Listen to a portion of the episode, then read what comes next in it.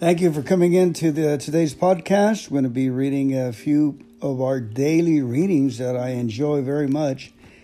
I like today's reading on the daily reflection. It says, "When the chips are down," for December the sixth. Let's go ahead and pray the serenity prayer, please. God, grant me the serenity to accept the things I cannot change, the courage to change the things I can, and the wisdom to know the difference. Daily reflections. When the chips are down. This is out of 12 Steps and 12 Traditions, page 116. When we develop still more, we discover the best possible source of emotional stability to be God Himself. We found that dependence upon His perfect justice, forgiveness, and love was healthy and that it would work where nothing else would. If we really depend upon God, we couldn't very well play God. God to our fellows, nor will we feel the urge wholly to rely on human protection and care. It has been my experience that when all human resources appears to have failed, there is always one who will never desert me. Moreover, he is always there to share my joy, to steer me down the right path, and to confide in when no one else will do. While my well being and happiness can be added to or diminished by human efforts, only God can provide the loving nourishment upon which I depend for my daily spiritual health. It has been my experience that when all human resources appear to have failed, there's always one who will never desert me. Moreover, he is always there to share my joy, to steer me down the right path, and to confide in when no one else will do. While my well being and happiness can be added to or diminished by human efforts, only God can provide the loving nourishment upon which I depend for my daily spiritual health. One of the beauties about this is thanking God for our situations, our mishaps, and the people around us that, that don't want us to be happy, joyous, and free. If we're thankful for them, then God gives us a shield of love, of wisdom, understanding, um, endorphins. He just fixes us up pretty cool. All right? Uh, that's been my experience. So we're going to go ahead and move over to today's daily reflection.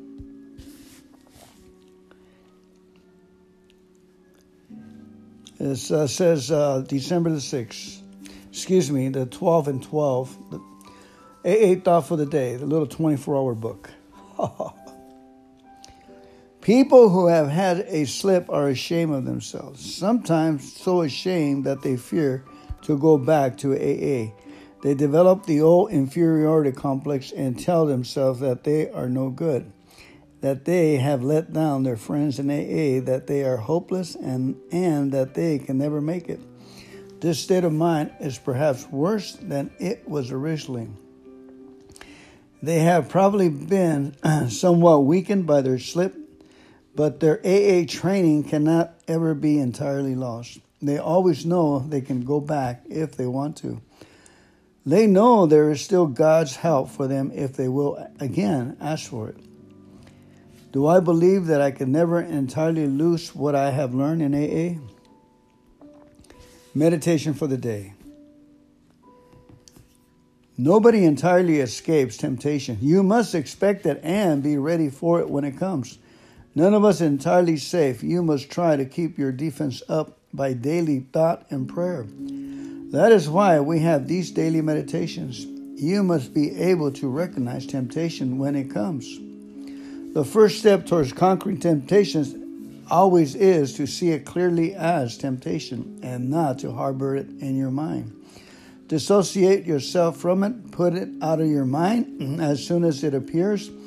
Do not think of excuses for yielding to it. Turn at once to the higher power for help. Prayer for the day. I pray that I may be prepared for whatever temptation may come to me. I pray that I may see it clearly and avoid it with God's help.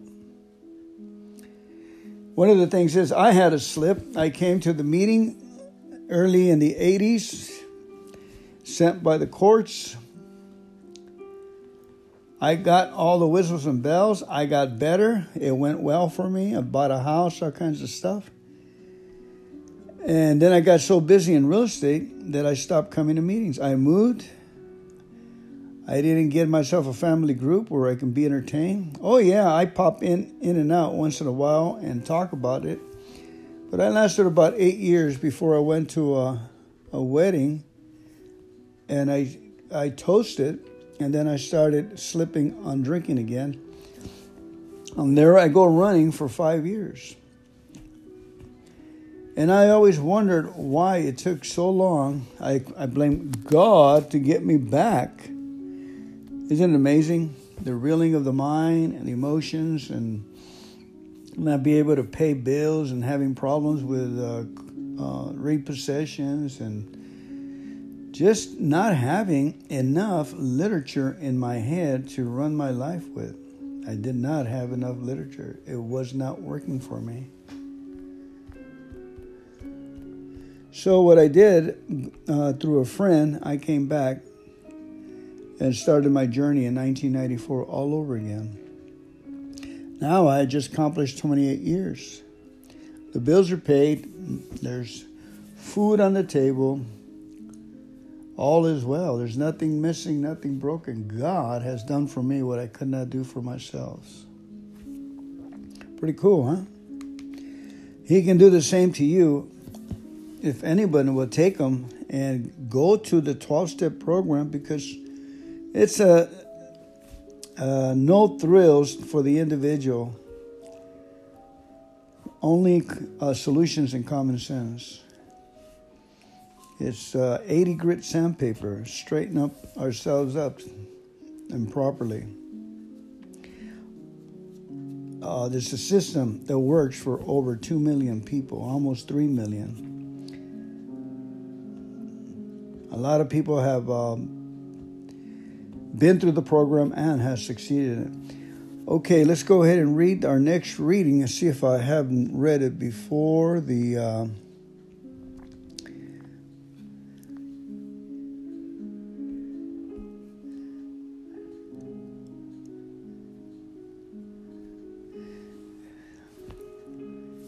Today's reading is Yep, I already read it, but let me read to you a story from Recovery Chicken Soup for Recovery Soul. Touched by a higher power. Dinner was at a local Greek restaurant to be followed by dancing at one of the Chilliwack's more popular nightclubs. It was a time filled with great food, laughter, teasing, recollections of the school week. Fully satisfied, some would leave for home while the rest of us made our way to the club.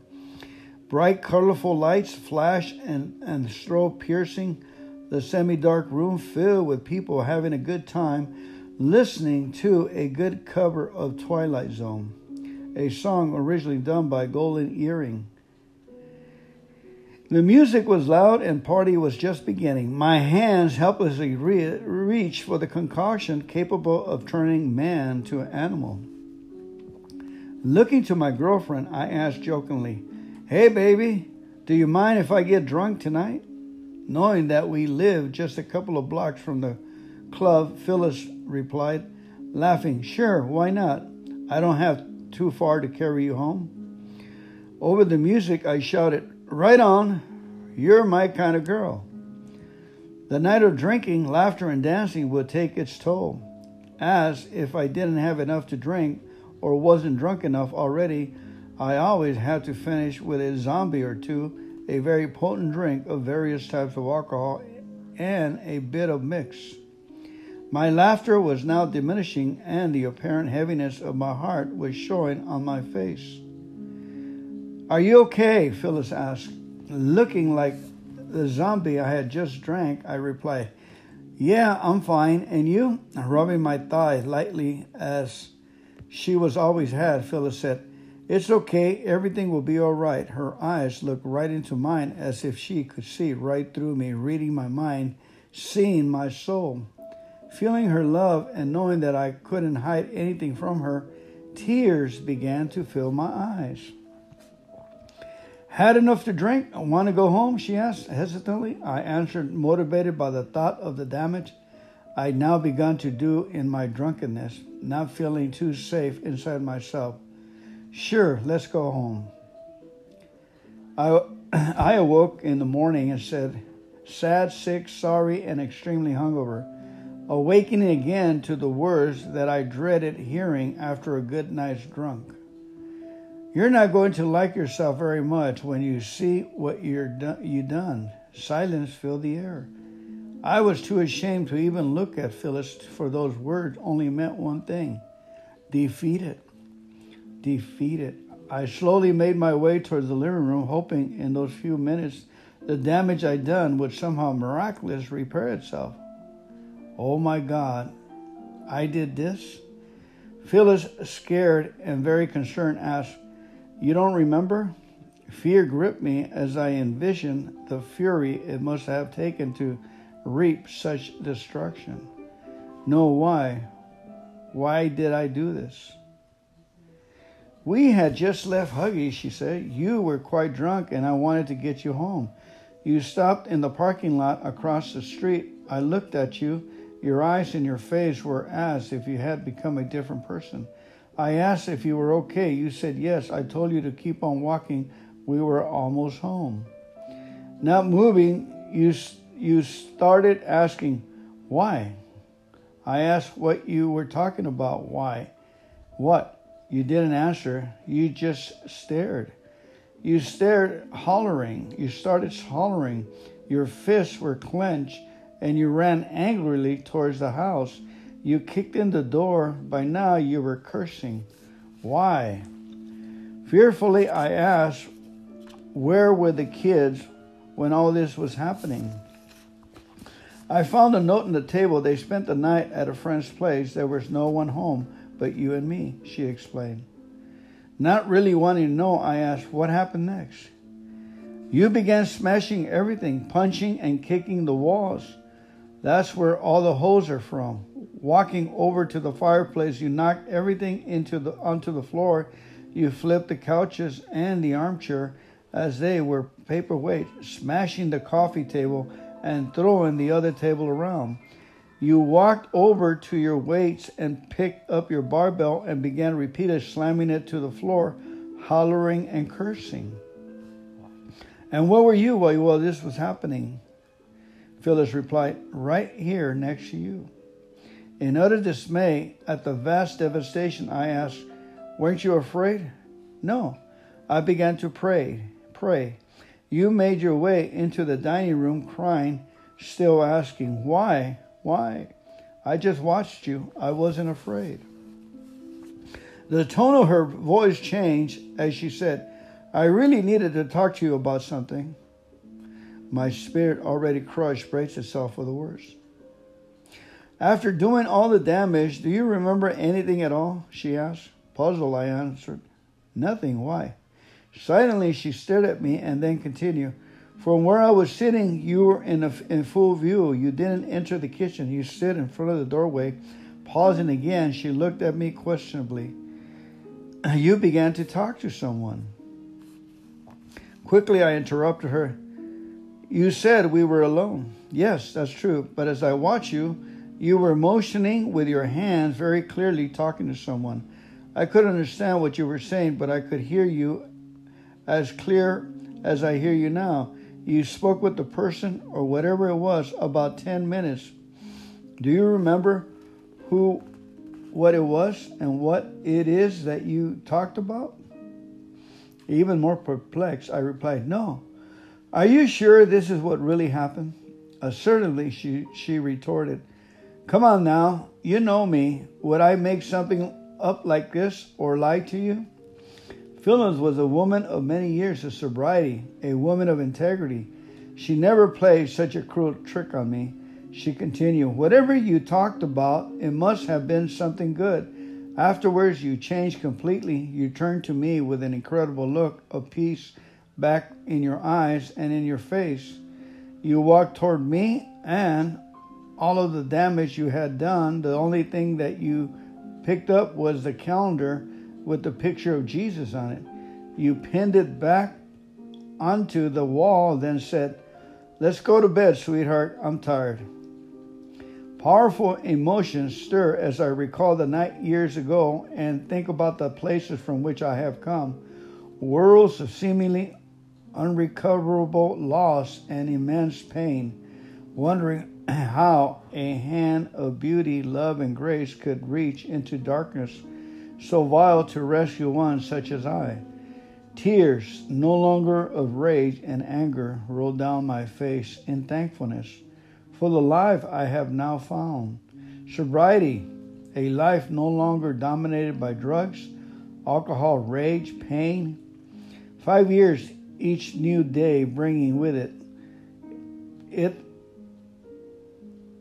the promise of something better. With it, five years each new day bringing with it the promise of something better. This can only be so as the words he spoke still echo somewhere deeply in my soul. This is from Godwin B. Godwin B. And the story is called Touched by a Higher Power.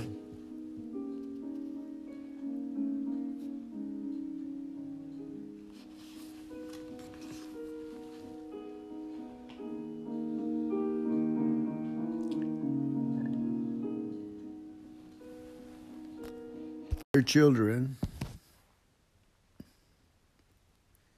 your children released from captivity by Gloria Copeland. Thank you for coming in today's podcast, the recording where we get a Bible education on our own, on our own time, by the generosity of the internet and our people that gone before us in the things of God. Let us open this meeting with a moment of silence, followed by the Lord's Prayer. Our Father, who art in heaven, hallowed be thy name. Thy kingdom come, thy will be done on earth as it is in heaven. Give us this day our daily bread, and forgive us our trespasses as we forgive those who trespass against us and lead us not into temptation, but deliver us from evil. For thine is the kingdom and the power and the glory forever and ever. Amen. I'm Fernando, your host. Let's go ahead and begin with the first reading. You can find this at kcm.org. This particular reading. The second reading is for, uh, you can find it at purchasing a book at kcm.org and that's called Limitless Love, the second book I'm going to be reading. This first book is called From Faith to Faith Daily Devotional. Both books are devotionals. This is by Gloria Copeland. She says, she quotes scripture, Jeremiah 31 16 through 17. Thus says the Lord, refrain your voice from weeping and your eyes from tears for the work shall be rewarded, your work, says the Lord, and they, your children, shall come again from the land of the enemy. And there is hope in thine end, says the Lord, that thy children shall come again to their own border. Jeremiah 31, 16, 17. Jesus has redeemed us from the curse. Many of us have, have been taught well about that redemption where sin, sickness, and poverty in our own lives are concerned. But we often fail to realize that redemption has power over the destruction the devil tries to bring on our children's lives as well. Deuteronomy 28 states, The curse of the law in verses 16 and 6 through 68.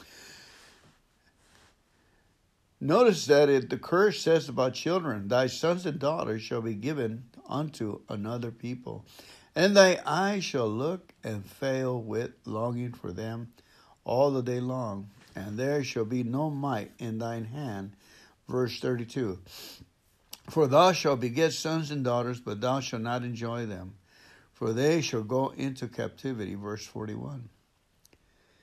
Deuteronomy 28, verse 41. Many Christian parents are still suffering needlessly under that curse. Their children are being taken captive by drugs, alcohol, and perversions. But it doesn't have to be that way. Since Jesus broke the curse of the law, these parents have the authority in the name of Jesus to order Satan out of their children's lives. Don't let the devil run rugshot over your children. When you see the first warning signs of rebellion in them, confess the promises of God over them and refuse to give the devil any room to operate. Remember, the children don't understand the unseen forces that are coming against them. So it's your responsibility to stand against those forces on their behalf. Exercise that responsibility, then take every opportunity to minister love to them. God knows how to deliver your children. Do your part and trust Him to do His. He will bring them back from the land of the enemy. Additional reading in Scripture is uh, Isaiah 60, verses 1 through 5. And let me go ahead and read those, get those uh, successfully. Isaiah 60. Huh. Okie doke. Where'd it go? Isaiah 60. Guys. Arise, Jerusalem, let your light shine for all to see, for the glory of the Lord rises to shine on you. Darkness as black as night covers all the nations of the earth, but the glory of the Lord rises and appears over you. All nations will come to your light, mighty kings will come to see your radiance. Look and see, for everyone is coming home. Your sons are coming from distant lands.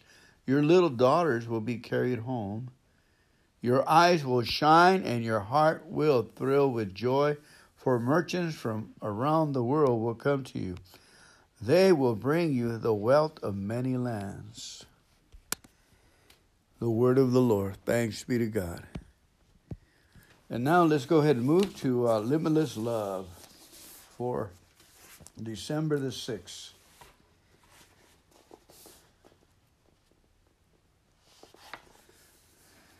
This is by Kenneth Copeland. It says, Go out in a place of glory. Romans 14 19 says, Let us therefore follow after the things which make for peace and things wherewith one may edify another. Romans 14 19. As believers, we are supposed to be constantly searching for ways to build each other up. As Ephesians 4:16 says, we should be continually increasing as we edify each other in love. The Greek word translated edify means to charge, as you would charge a battery. As we edify one another, we pump ourselves full of power.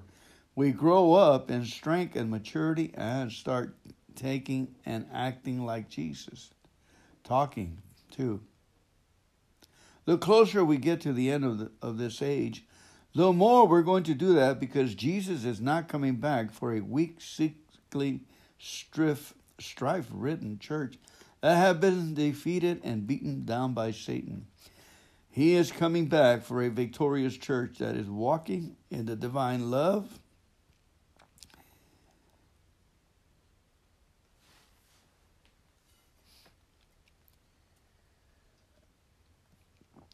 And supernatural power of God. When we leave this earth in the rapture, we're going out in a place of glory. But we're not going to step into that kind of glory without first receiving the commandment of love as exactly what it is. The commandment of God, it is just as wrong to break it as it is to break the commandment that says, Thou shalt not steal, or thou shalt not kill, or any of the other commandments of God. In fact, Keeping that commandment of love will keep you from breaking the others. Therefore, this one is more important than all the others combined. As long as, uh, as in our thinking the commandment of love is just a take it or leave it but proposition, we'll never truly walk in it. The pressure is too great.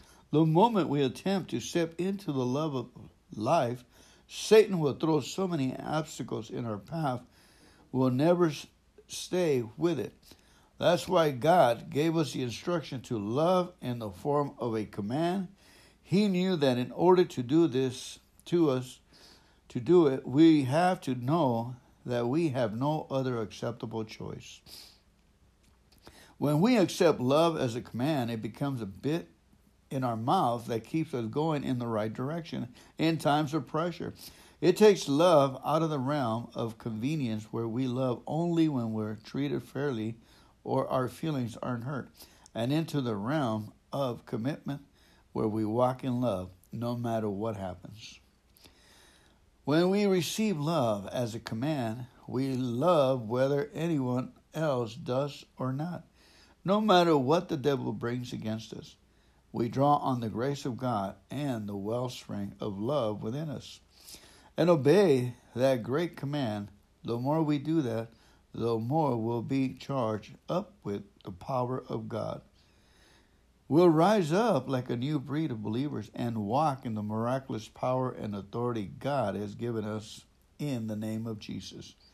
We'll become the victorious church God designed us to be, marching forward triumphantly in a blaze of the glory of God. The word of the Lord. Thanks be to God. Repeat after me, say, I am easily and happily in love with the Word of God. I am easily and happily in love with the Word of God. I am easily and happily in love with the Word. Amen. God bless your family. Give them heaven.